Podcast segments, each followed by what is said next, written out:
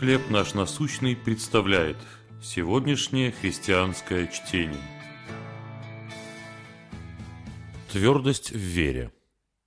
Книга пророка Исаии, 7 глава, 9 стих.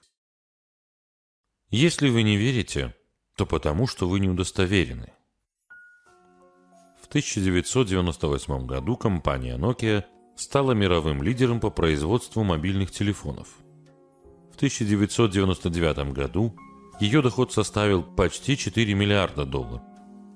Но к 2011 году продажи упали, и теряющий популярность бренд был выкуплен корпорацией Microsoft. Одной из причин кризиса стала культура труда, основанная на страхе, что привело к катастрофическим последствиям. Боясь увольнения, менеджеры не хотели говорить правду о недоработанной операционной системе телефонов Nokia и других проблемах.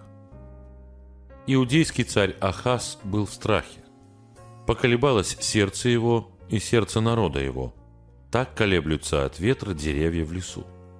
Стало известно, что цари Израиля и Сирии объединились, чтобы напасть на Иудею и покорить ее.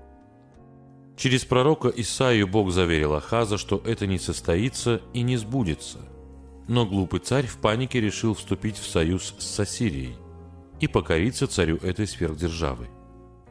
Он не подчинился Богу, на что Исаия сказал, «Если вы не верите, то потому что вы не удостоверены». В другом переводе «Если не будете тверды в вере, не устоите».